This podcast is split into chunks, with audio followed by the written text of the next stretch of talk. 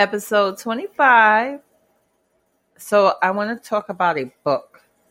There's a book called, I want to get the exact name. No, I have the name. I just want to, um, okay. A book called The Atlas Obscura. It comes in many different editions. I'm looking at it now um, on Prime. And it's an explorer's guide to the world's hidden wonders. Wonders. So this will be what I will be discussing on this uh, microcast. I am in the middle of purchasing a book.